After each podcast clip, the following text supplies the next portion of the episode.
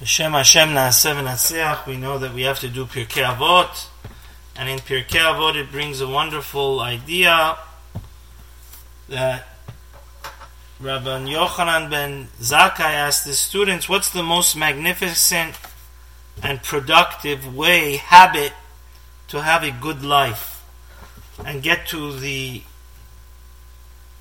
world to come?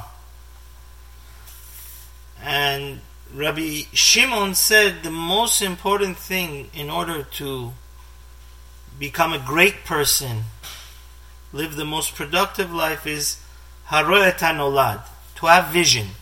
Like it says, Ezeu chacham, to be wise. And who is a truly wise person? The person that sees the consequences of his actions. As we know, the uh,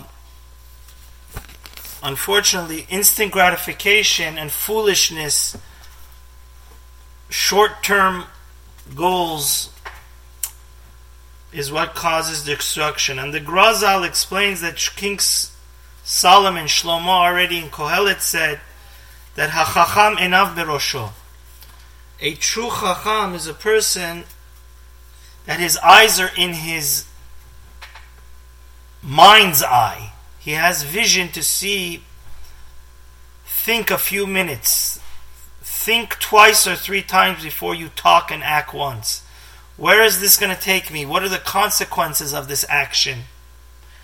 As it says in the Midrash and the Yerushalmi, that a Chacham, a true wise person, already from the beginning, he has the vision to see the ending consequences and ramifications of his actions. And I want to just share with you something about my father of blessed memory, and two amazing stories of how I think practically this comes and plays out. You know, when my father of blessed memory, Shlomo Chaim ben David, Zecher Sadik Livracha, my synagogue in Santa Monica, Maora Torah, was going to be demolished, and my father one of his crown and most glorious achievements in his life is that he saved the synagogue. We actually, my father had come visit me in Baltimore. We went to the Rosh Yeshiva Shlita, Rav Feldman, and we asked his opinion. My father wasn't sure. He had to give all his life savings. It was a very expensive and Mesiris Nefesh what he did. It was a very, very big investment. And Rosh Yeshiva, at the time, we were worried that a group that was not loyal to the Torah would take over the shul, or the shul was going to be destroyed. The Rosh Yeshiva, we asked his opinion what we should do. Rav Feldman Shlita, a true Gadol Israel that has this vision, and that's why we always need to listen to the Gedolim. We're like ants compared to their vision, which is head and shoulders above us. Rosh Yeshiva Shlita said, I recommend you invest and buy the shul. And my father, he says, I'll tell you why. He says there's an amazing idea from Rav Aaron Kotler.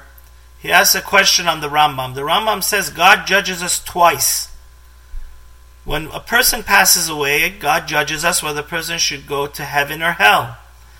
Then there's the great day of judgment, which all the all the monotheistic religions we say that Hine the day Eliyahu Hanavi will go, come and there's going to be Yom Hadin Hagadol Vanora. There's going to be a resurrection of the dead. Again, we're going to get judged.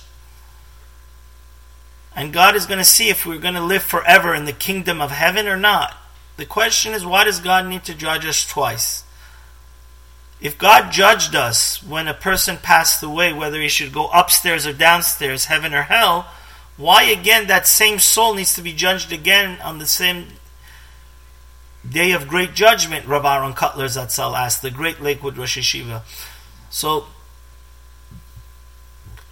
the answer is, is that whenever you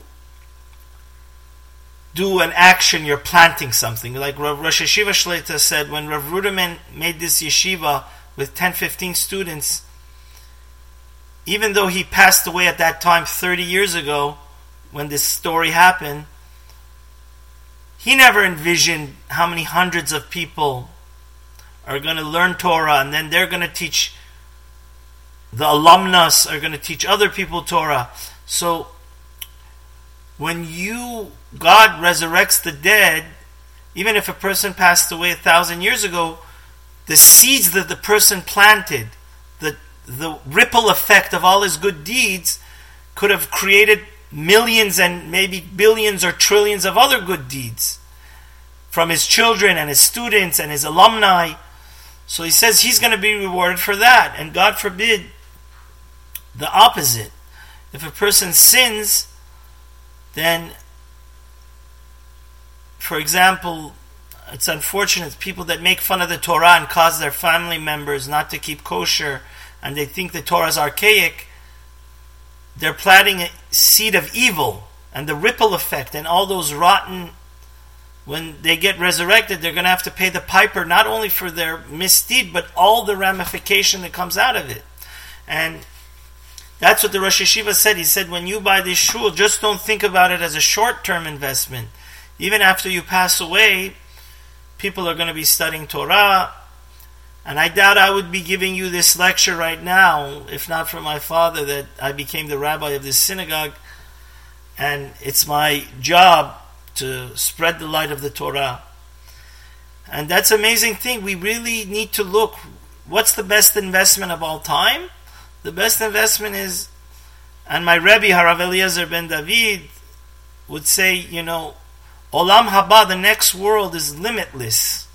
It doesn't last for a trillion years, it doesn't last for a gazillion years, it lasts forever and ever. So when the truly wise person is going to make the best investment, Money, as we saw right now, ladies and gentlemen, trillions upon trillions of dollars has been wiped out in the last six to eight weeks. Money is not the best investment. After this whole virus is over, many businesses are going to be bankrupt. I just got a letter from the RCC support kosher restaurants because they're not may not be able to survive, God forbid. So the only thing that is forever and ever is the Torah and the mitzvahs and the good name and how you break, like Rav Yaakov Hillel said, your bad characteristics. And maybe that's the reason why we have to be inside and Many people travel the entire world and have trillions of ideas, but they know everything but they don't know themselves they don't know what their soul is they don't they're not connected to their soul to reprove polish it and take away their bad midot and just the second story from my Rebbe's Rebbe Rav Kolevsky Rav my Rebbe had a Rebbe, Rav Shlomo Heinemann, which was the first Rosh Yeshiva of Torah Vodaas. is another amazing story. One time there was a blizzard in New York. He used to have, he was the most amazing Torah teacher. With, he would give over the Torah with such excitement. One day there was a blizzard. Instead of 50 students or more, only four came. But yet he was yelling and screaming and jumping up and down and excited, giving over the class as if the whole room was free, full of students. So one of the students whispered in his Rebbe's ear, he said, There's not 50 people here, there's only four people. Why are you so excited? He said, the Rebbe, Rav Shlomo Heinemann answered, You think, he said, You think I'm just teaching you I'm not only teaching you, I'm teaching this Torah that I'm implanting in you, I'm teaching it to your students and your students' students. So I have to give it with the most love, enthusiasm, and gishmak, and simcha satayra. And I'm sure that's why my Rebbe Zatzal, that's why the thing I miss him about him, he was so, the Torah was so ha'erevna, was so sweet in his mouth. So may Hashem help us to know the best investment, whatever we do, it's scary if you think about this Think about it a lot. Whatever we do, we're actually tonight is the first night in the Omer of Netzach. Whatever you do, every second of your life will have ramifications forever and ever and ever and ever. Like we say, Baruch Shem Kevod Malchuto Olam Vaed. We are godly, we are angelic, we are our body is not us. So the decisions we should make are the decisions that benefit us forever and ever and ever. And that's the study of Torah, breaking our bad habits, our bad, evil midot of laziness and ego, and doing as many mitzvot as possible. Have a wonderful Shabbat. Don't forget to study the third chapter this week of Pirkei Avot.